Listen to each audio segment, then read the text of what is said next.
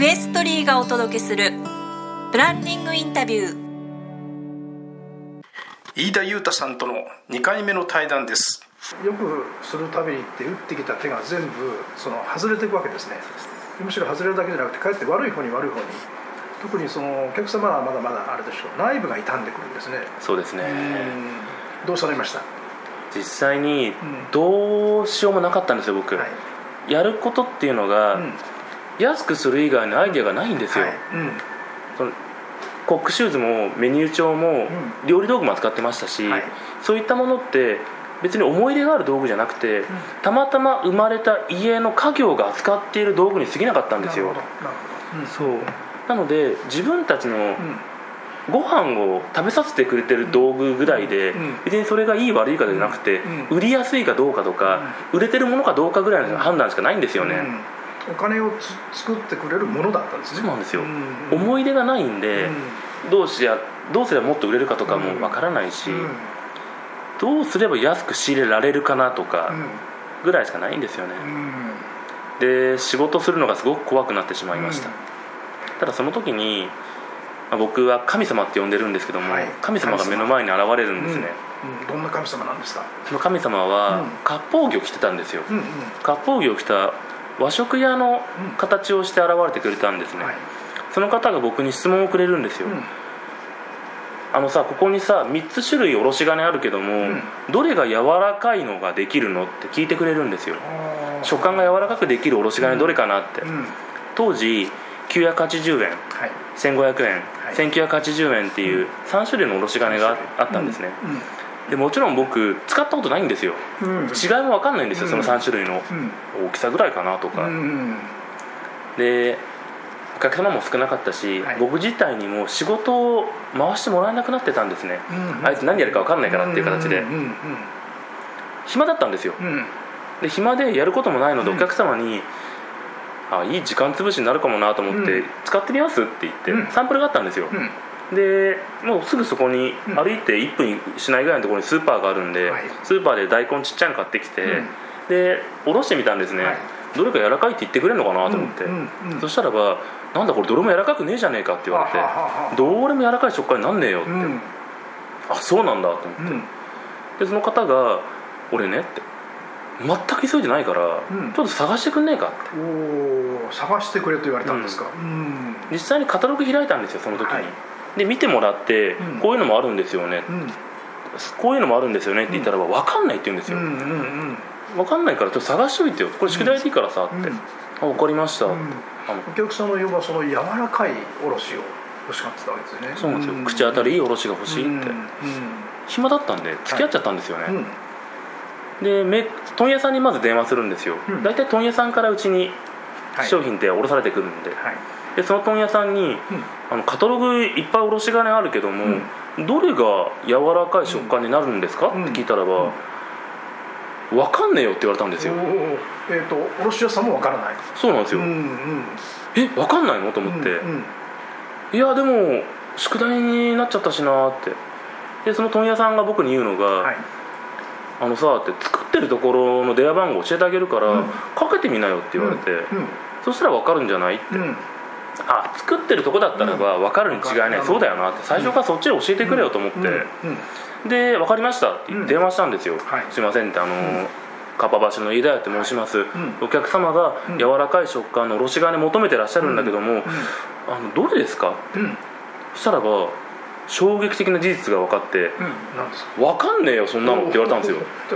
作ってらっしゃる方ですよね。そうなんですよ、うん。うん、作り手の人も、俺作ってるけども、比較なんかしてないから分かんねえよって言われたんですおろしたことがないそうあのおろして食べるはするんだけども、比較はしないんですよね、これとこれがどう違うかとか、そういったところは専門外なんですよ、あそうなんだと思って、で悪いけど他当たってくれないかっていうふうに本当にこんな形で言われてしまって、うん、あらーと思って、うん、しょうがないんでまた問屋さんに戻るんですよ、はい、こんなこと言われたんだけども、どうしたらいいかなって、そしたらばその問屋さんが、じゃあさってもうあのサンプル価格で出すから、ちょっとお安い値段で出すから、ちょっと飯田さん買ってくんない？っつって、1個でいいからさって、あそういうもんかと思って、とりあえず、1個2個買って違ってまたね送料かかってっていうのが嫌だったんで、うん。10個ぐらいやってみたんですよ、うん。全部違う種類を。違う種類を。うん。うん。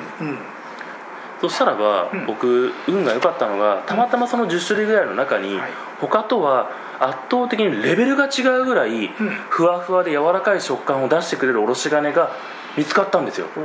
たまたまその中にあったんですよ、うんうん。でそれをもう嬉しくなっちゃって僕も、はい。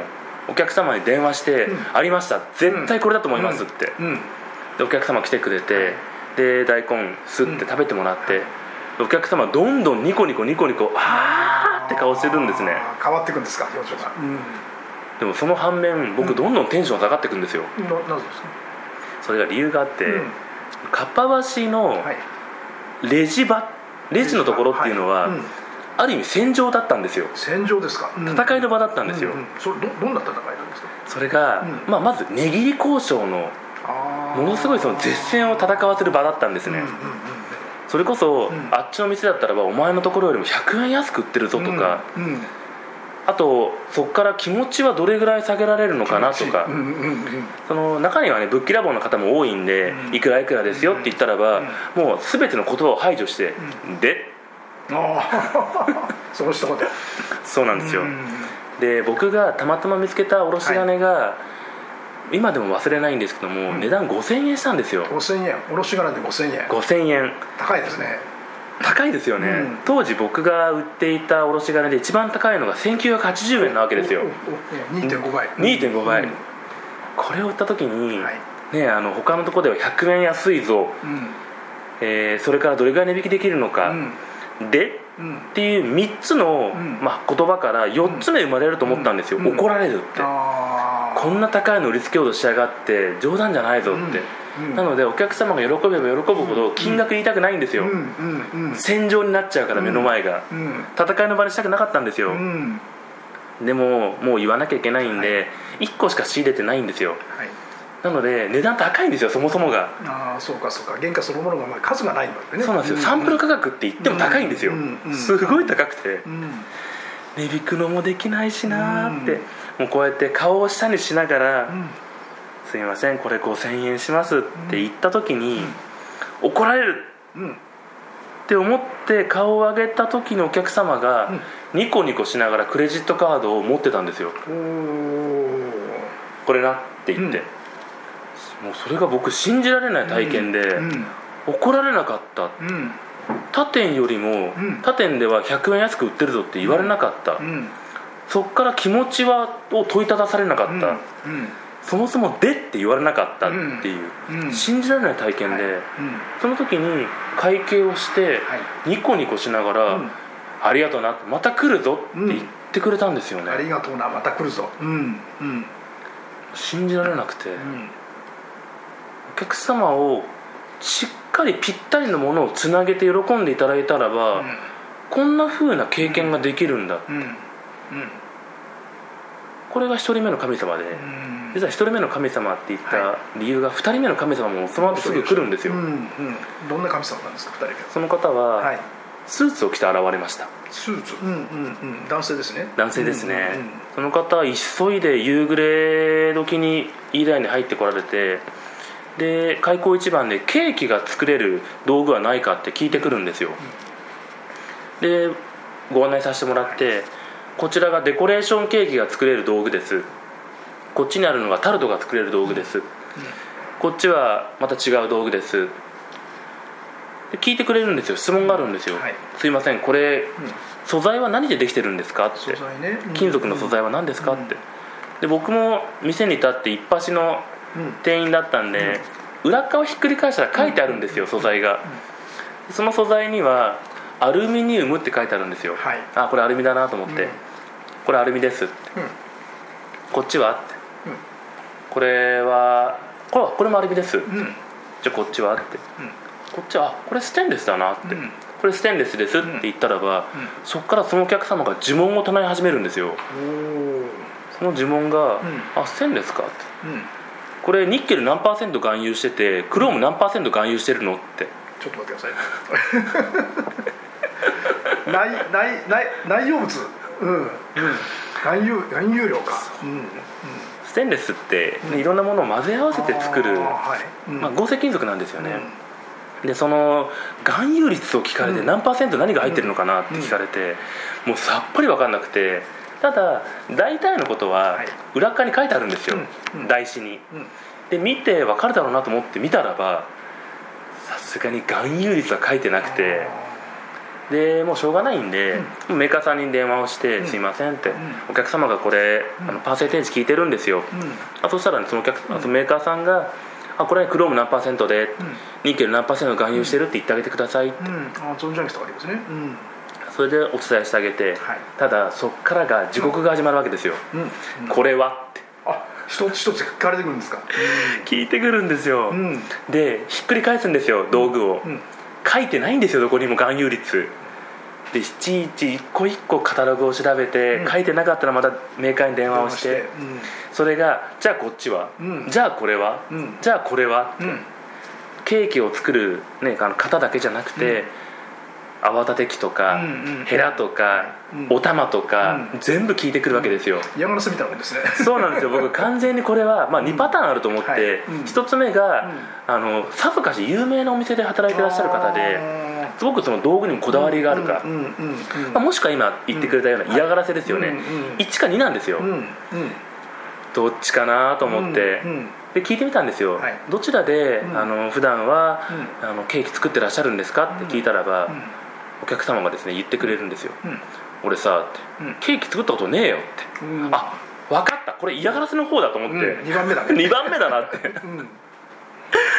もう僕さぞかしちょっとあのゆっくり言ってやりましたよね、はい。さようでございますかって、でもその後のお客様の言葉が僕の料理道具や人生を変えてくれたんですね、うん。いやさ俺さって。うん。ケーキは作ったことないんだようん。でもねって。うんケーキ作りたいと思ってきたんだって。ああごごご本人がね。うんうん。自分の子供が重度の金属アレルギーでしかも中でもクロームメッキアレルギーっていうちょっとあの特殊なアレルギーを持ってらっしゃるらしいんですよ。うんということはクローム日記クロームが入ってるとダメなんだ。ダメなんですよ。うん。でそれでどれにクローム入ってるか分かんなくてさってそうなのでわざわざ専門店の店員がいるところに聞きに来たんだよねって一個一個納得したくてさって。うん世の中には小麦アレルギー用のケーキなんかいくらでも売ってるんですよ。はい。牛乳アレルギー用のケーキもいくらでも売ってて。でもどんなサイト検索してもクロームアレルギー用のケーキって売ってないん。ですよね自分の子供が大きくなる時にケーキの甘さも知らずに大きくなるのかって僕は絶望したって言うんですよ。うん。だから自分はその子にとっての世界で一番のケーキ屋さんになってやろうかなと思ったんだよねって。でも僕は答えることができなかったんですよね。うん。その方は結局何一つ買わずに「ありがとう」って言葉だけは残して帰っていったんですよ。うん。でもその「ありがとう」がすごく僕には悲しく聞こえてうん。なんであんなに時間があったしうんなんであんなに暇だったのにうん。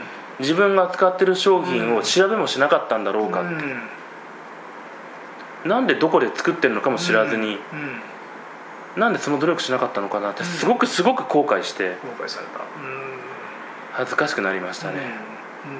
うどれだけ仕事バカにしてたんだろうって。それから一個一個調べるようになってうん。実際に自分でも使うようになってうんどこで作られてるのかな、い。どんな人が作ってるのかなってうん。調べるようになって、いっぱい商品あったんですよいろんなジャンルのカテゴリーのものが、ただ店にない商品もいっぱいあったんですよ、うん。それを聞かれたらば取り寄せだったら対応できますよって、うん。調べてみましょうかって必ず言葉を添えて。うん。どうしたらばあの一人目の神様の和食の方みたいにニコニコして帰ってくれるかなって、どうしたら二人目の神様みたいにん。悲しい思いで帰らせないようにできるかなって、続けていく中でだんだん変化が起こるわけですよ。お客様がニコニコして帰るううん。うんことが増えていくんですね、うん。ただニコニコして帰るジャンルがあったんですよ。ジャンルね。はいはい。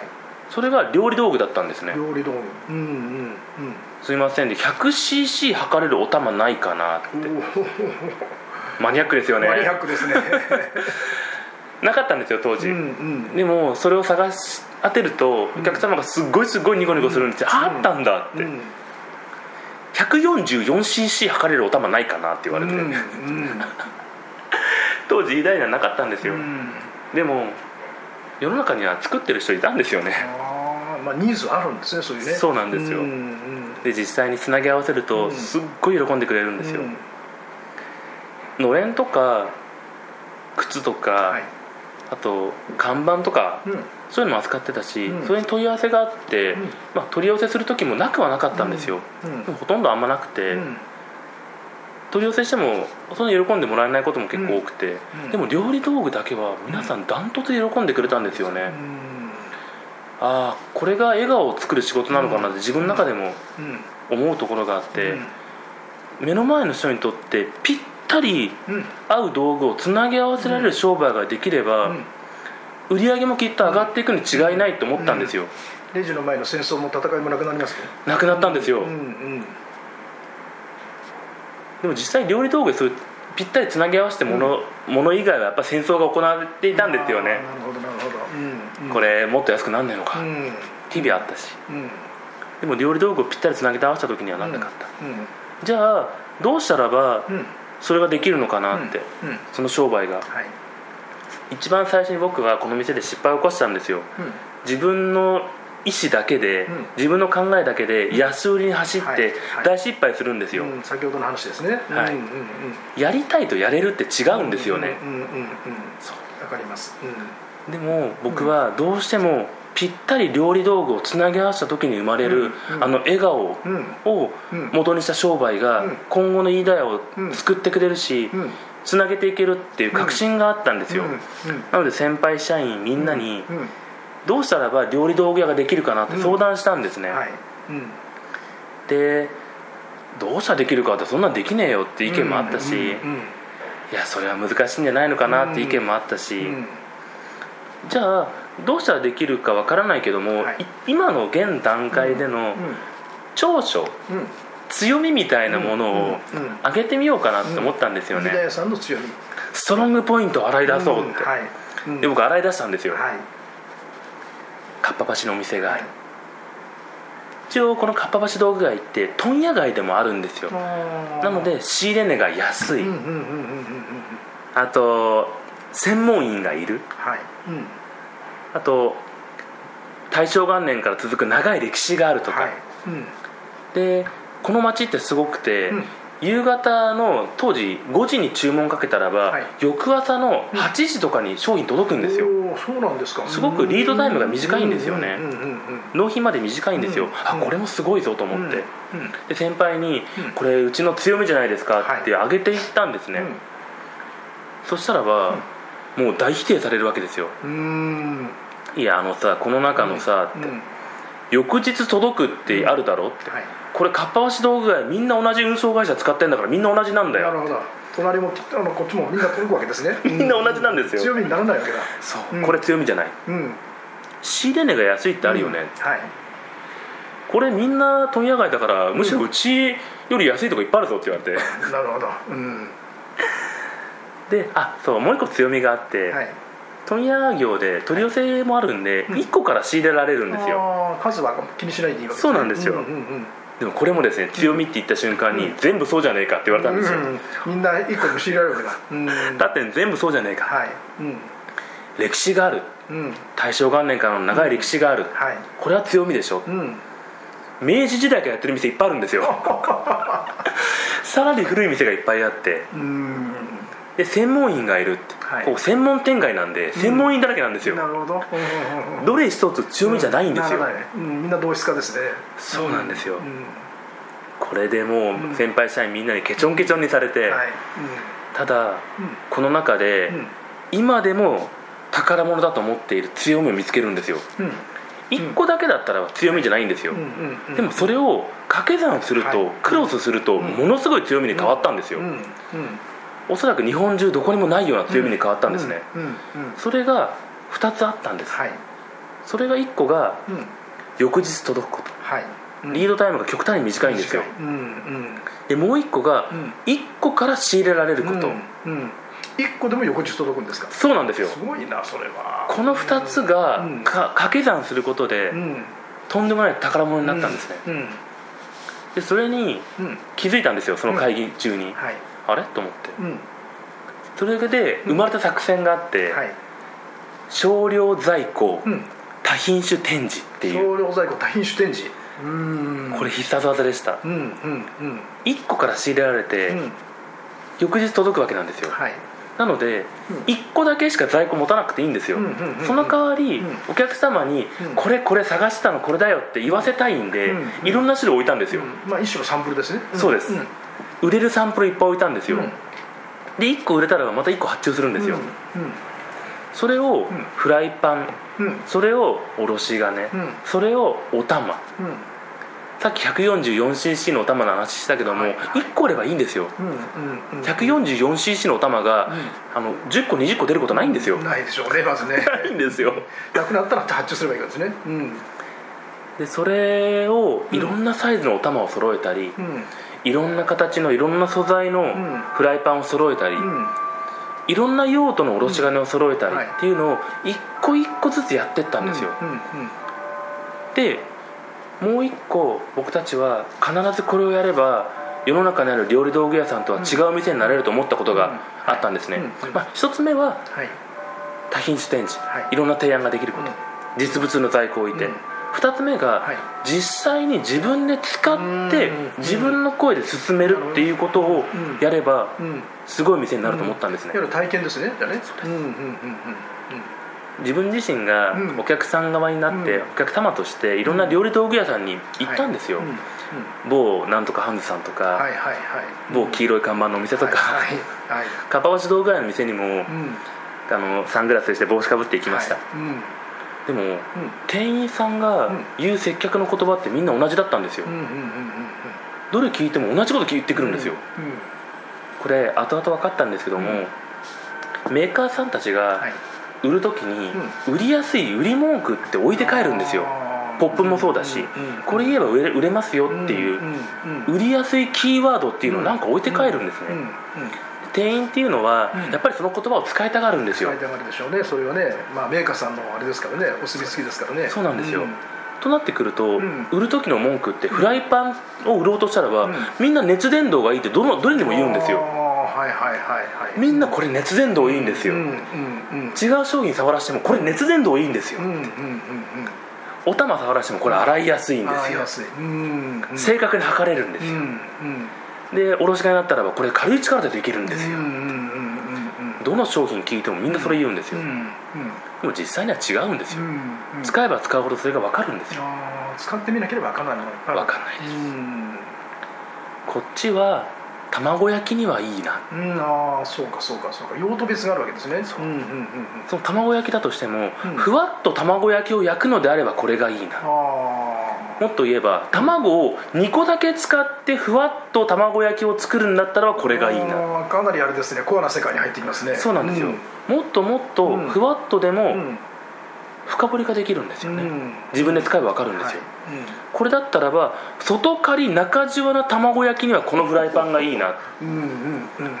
卵2個だったらこれだな、うん。うん卵3個だったらこっちだな、うん。卵4個だったらこっちだなって言えるんですよ、うんあれですよねその料理人の人たちは当然フライパンを持って帰ってコレクションしてるわけじゃないわけだからそうなんです。使うわけですよね。そうなんです。ん。使い方はやっぱり知りたいわけですよねそこはね。う。ん。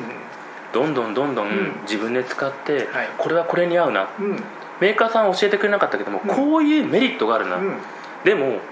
こういうデメリットもあるなって分かってくるんですよ、だからそれを包み隠さずはい。お客様に伝えるってお店は一個もなかったんですよ、うん多品種展示の提案力、うん。あともう一個、正直な使い手の言葉っていうのがうん。掛け算されたらば、う日本で唯一のお店になれる。んなるほど。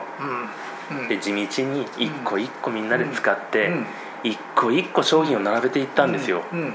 うん。それで2年経って3年経ってうん。4年経って10年が近く経っていって、うん。今では8500アイテム。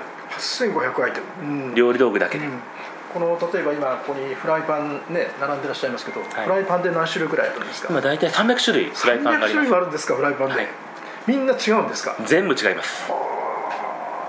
あちらのおろし金は？今あそこにですねあの売り場にあるのが今約230種類。230種類もあるんですか？試した数でいうと300種類超えます。す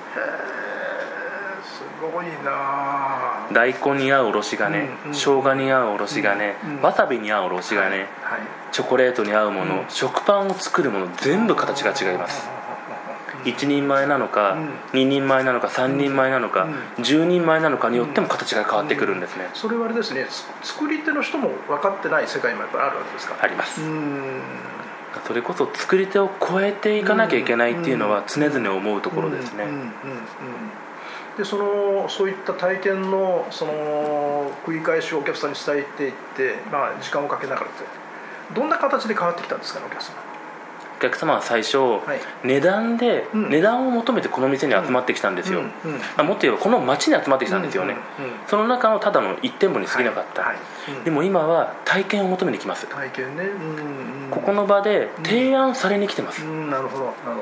自分も答えは見見出してないけども。そうですうん、ここ行ったら体験していただいてる部分の答えが何かあるんじゃないかっていうふうに思うんですよ。そうなんですよ、うん。お客様ってうん。町に、まあ、この町浅草、うん。このかっぱ橋に買いに来るっていう方が多いと思うんですね、はい。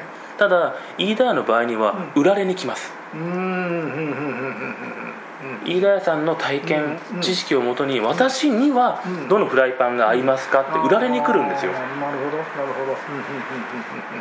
そこで多品種あるうんフライパン一つでもうん。何百種類ある中からあなたにぴったりなものをうん。つなぎ合わせるのうん。が僕たちの仕事、うん。ということであれですか？お客さん目の前にされたらば何に使われるんですかってそういう会話を繰り返すわけですか？繰り返します、どんどん探っていく、全ての人がうん。これ便利だねっていう道具って世の中に一個もないんですよ、うんうんただ目の前に来てくれたお客様にはい。ぴったり、あこれ本当使いやすいよって言わせられる道具はうんうん世界中の中に絶対あります、うんうんうん例えばその卸屋にしても300200いくつっていうのはアマゾンさんで探せばもしかしたら数は出てきそうですね。出てきます。うん出てきますね。はい。その中で、えー自分がぴったりかどうかっていうのは買ってみなきゃ分からないわけですよね。わからないですね。うん。それを飯田屋さんに来るとむしろ体験済みで答えを出していただけるわけですね。そうです。ん。アマゾンで買ってますね。勝てますね。実際にアマゾンだったり楽天だったりの,、はい。その売上規模市場規模が増えれば増えるほど、はい。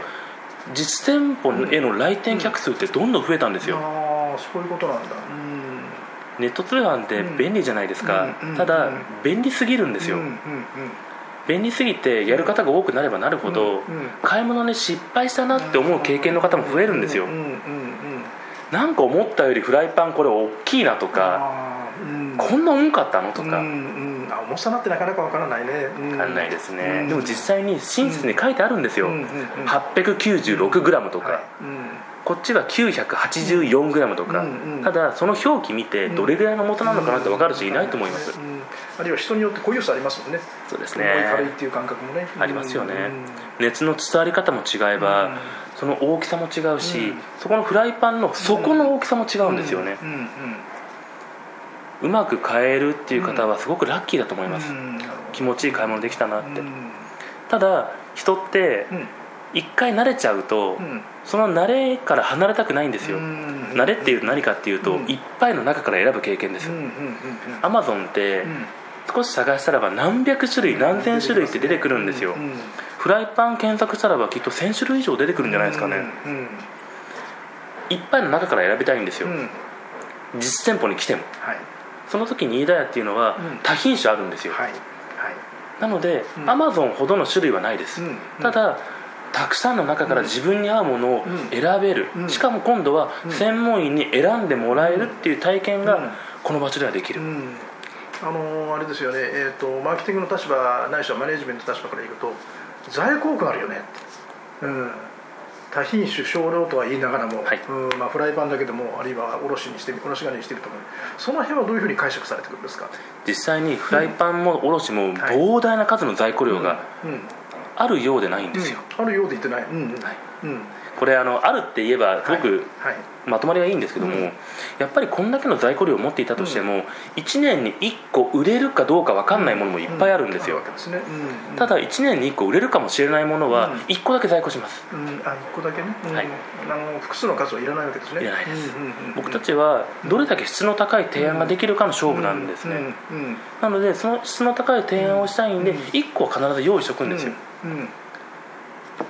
一方で、1週間にもう10個20個100個200個売れるものはそれだけ在庫します、ただそれは回転すごいするんですよね、そっちに関してはしっかり持つっていうメリハリはかなり明確に持ちます、まあ、もう一つ先ほどおっしゃったそのいわゆるクイックデリバリーのリリートあのものすごく短くねリードタイムが短いという部分もそれは本当のメリットになりますね。すごいメリットですね、そうですよね。今日1個しかないものが売れて入ってくるのが2週間後だったらその間は欠品になるわけですよねでもオーダーかければ翌日に入ってくるわけですね。そうですね。うん。ああそれは本当の強みだなでもな。うん。でもその各社もみんなそれを強みだとはあそれはみんな同じ条件ですよね、はい、でもそれを強みと思って掛け算をしてないってことですかね。そうですね。単品での強みに終始してしまってるのかなっていう。強みの掛け算の深掘りっていうのはすごくまだまだ可能性があるんだなと思うんですよね強みの掛け算ね。ここがあれだなものすごく大事なところだな。でもその段階ではあれですか料理道具にかなり絞られてらっしゃる形ですか？そうですね、うん、まあだんだんとなんですよ、はい、やっぱりもともとあまりお金がなかった会社なので、古い在庫も抱えながら、それをもう、赤字価格で売りながら作り上げていったのがこの店ですね、なるほど、あのー、お話聞いてるといわゆる非効率っていうふうにどうしても感じるじゃないですか。在庫量もまあ、えー、その多くはないと言いながらもやっぱボリュームは出るだろうしそ、ね,、れと体験そのものもやらなくても済む部分ではあるけどもやっぱり非常に効率悪いし、うん、手間かかりますよね一つを全部やってくるそうですね、うん、その非効率の部分っていうのは飯田社長から見るとそれはウェルカムなんですか？もうスーパーウェルカムですね。スーパーウェルカム、うん、非効率しか残らないのかなと思っていて効率的を求めてしまうと、どんどん人間味が薄くなっていく気がするんですよね。非効率の中に人間味だったり、人間が持ってる匂いとかって残る気がするんですよ。だからうちいろんな社内ルールをもう設けるんですけども、それも非効率さとか人間味っていうのを元にして作ります、今スタッフ社員さん何人になられますか？ね全部でですね、はい、パート、正社員合わせて、えー、8名 ,8 名。で僕と会長合わせて10名の会社ですね、10名のスタッフさんですね、うん、あの結構ベテランで長くおやりになってらっしゃる方もいらっしゃるんですか、はい、うん。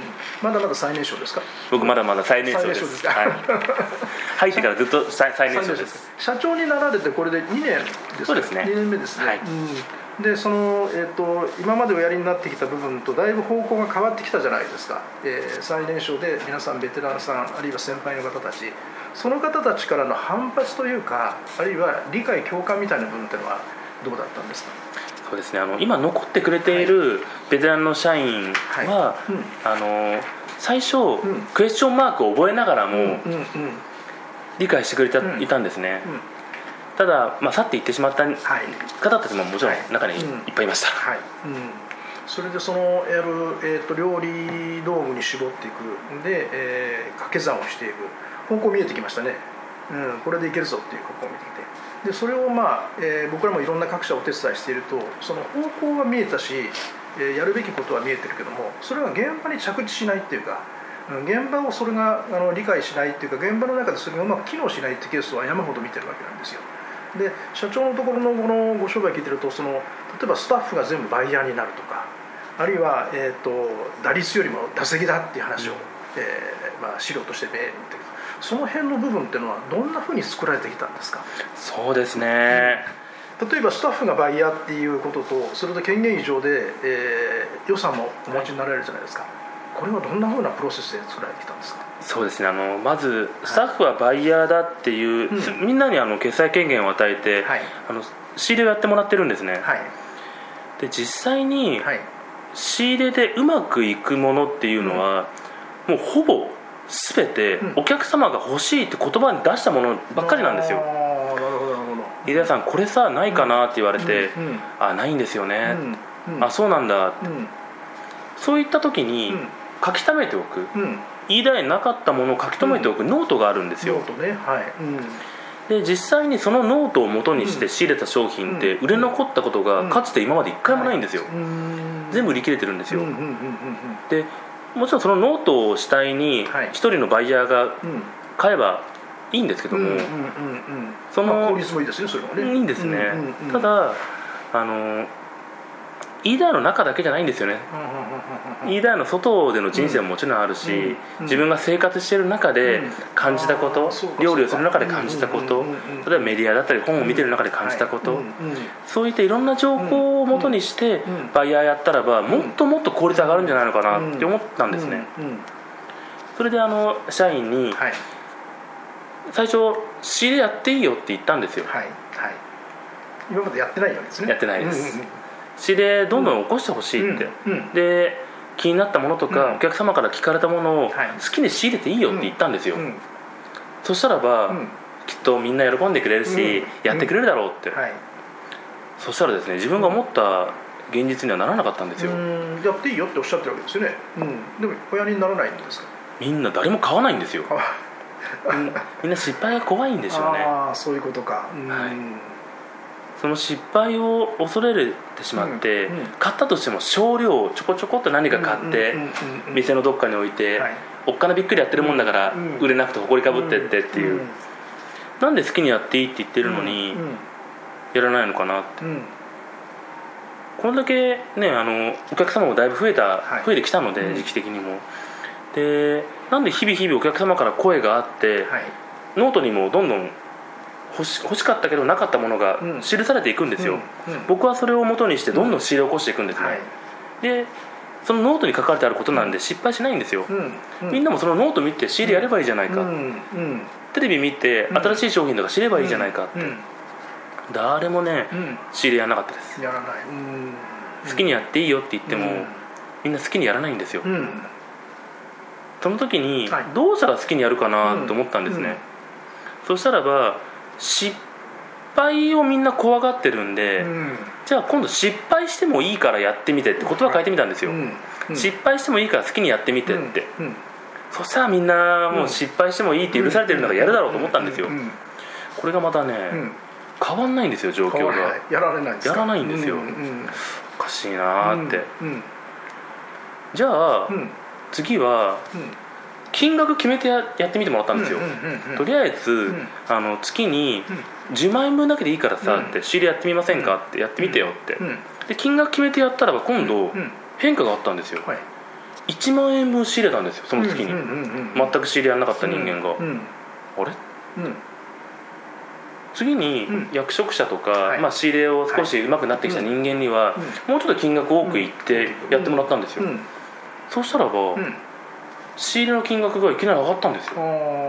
枠を与えたら変わったんですよ、うんうん、それまで枠がなかったわけですね。そうなんですよ、うんうんうん、ああそうかと思って、うんうん、人間って枠を与えられた、まあ、ところじゃないと、自由に歩き回れないんですよね、うんうんうん、怖いんですね。そう、うん、自由にやっていいよっていうのがそうなんですよ。どこまでが自由なのかって自分で判断できないわけで。できないですよ、本当に暗闇の中を歩いてるみたいな感じで、いつ怒鳴り声聞こえてくるかも分かんないし、いつ真っ暗な中の目の前に実は落とし穴があるかもしれないし、人って本能で失敗したくないじゃないですか、そうすると動かないわね、そう。もう本能の問題なんですよ、だから僕は決済権限を与えることを、あこれはいいことなんだ、これをすることでみんな動くんだ、でもう一個重要なことに気づいて、はい。うん、決済権限の枠を与えても、うん、枠みんな目いっぱい使わないんですよ。例えば今決済権限でどれぐらいの枠になってらっしゃるんですか？今ですね、はい、役職者、はい、部長であったり課長であったりには年間2000万円まで好きに使っていいっていう枠があります、で正社員は年間で500万円まで自由に使っていいっていう権限を持ってます、でパートにはですね300万円。枠があるんですか？あとは300万円までっていう限定された枠なんですけども、自由に好きに使っていいっていう枠を設けてます、実際に使わないなかなか、うん、使うんですよ。ただ、枠目いっぱいまで使うっていう人間は飯田屋にはいなかった。いなかった。もしかしたらばもう枠目いっぱい使うっていう人間はきっと世の中にいっぱいいると思うんですよ、ただこの会社には今のところいなかったんですね、実際に枠を与えてから、みんながどんどんどんどん仕入れを行うようになっていく、うん、でも面白いのが、うん、好きに使っていいよなんですよ、仕入れ以外にもみんな使うようになるんですよね。そう、うん、ある社員は、はい。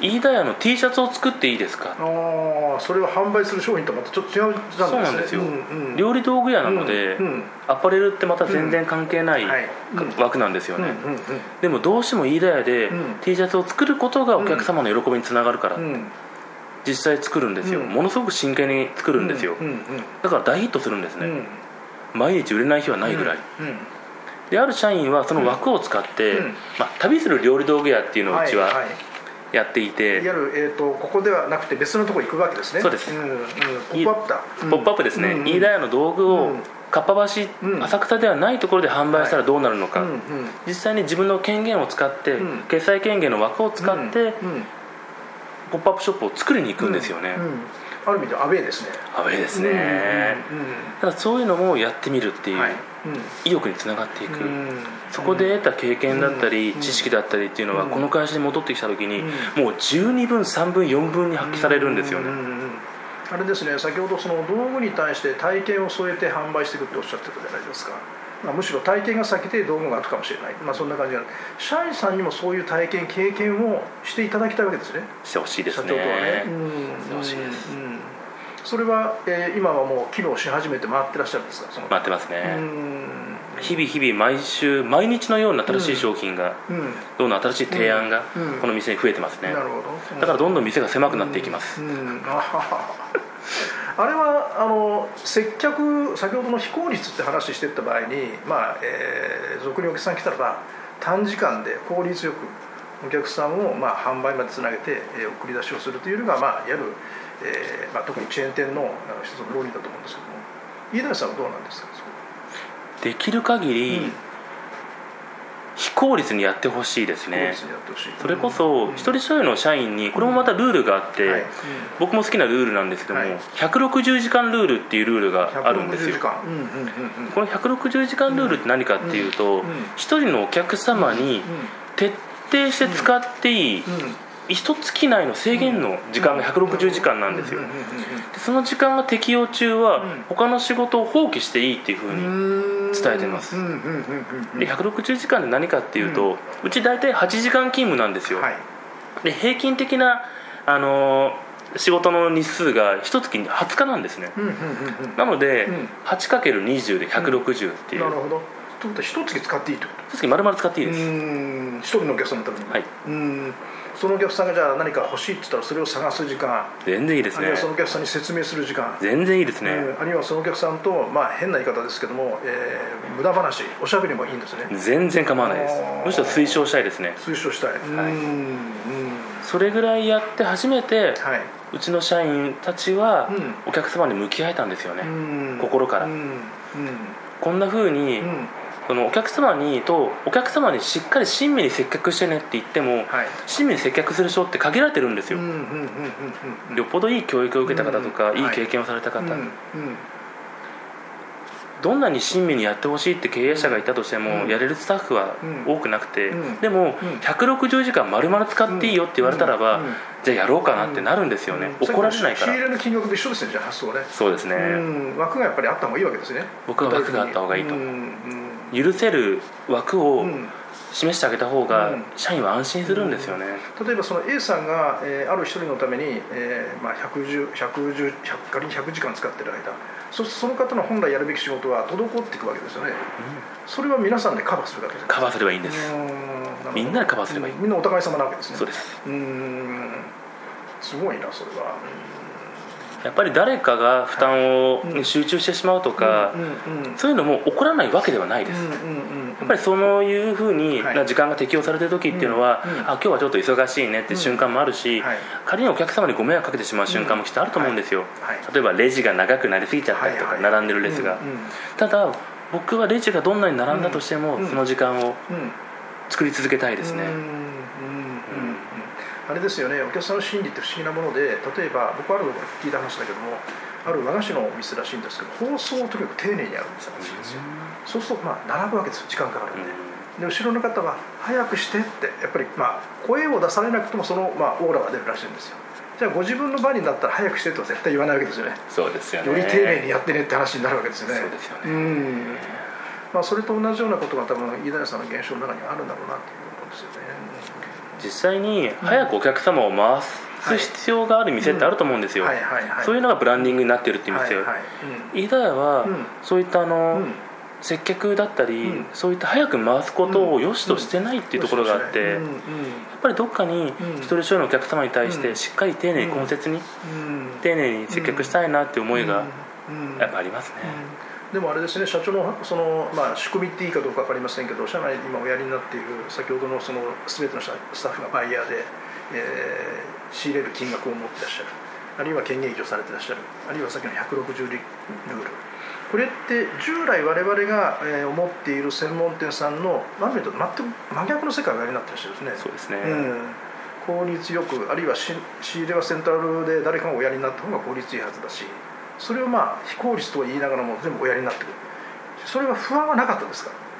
そうですね、うん、不安なかったっていうと嘘になると思うんですよ、うん、そのいろんなビジネス本僕読むんですよ、はいはい、どこにも書いてないんですよね。ないですね。今の話ないですね。書いてないんですよ、むしろあの、権限はあんまり異常しない方がいいんじゃないかとか、はいはい、まあ、変な言い方ですけど事故トラブルもある可能性もありますよね。そうですね、うんうん、役割を分けた方が効率がいいとか、うん、そういうのばっかり読んできた中でやるのは怖かったです、ただ考えていた時に、世間とは真逆かもしれないけども、うんうん、それをやって成功するだけの理由もあるんですよね、うん、自分の頭の中で、じゃあまずやってみようかなっていう,、見えてるわけですねそこに。一つの絵はね。そうなんですよ、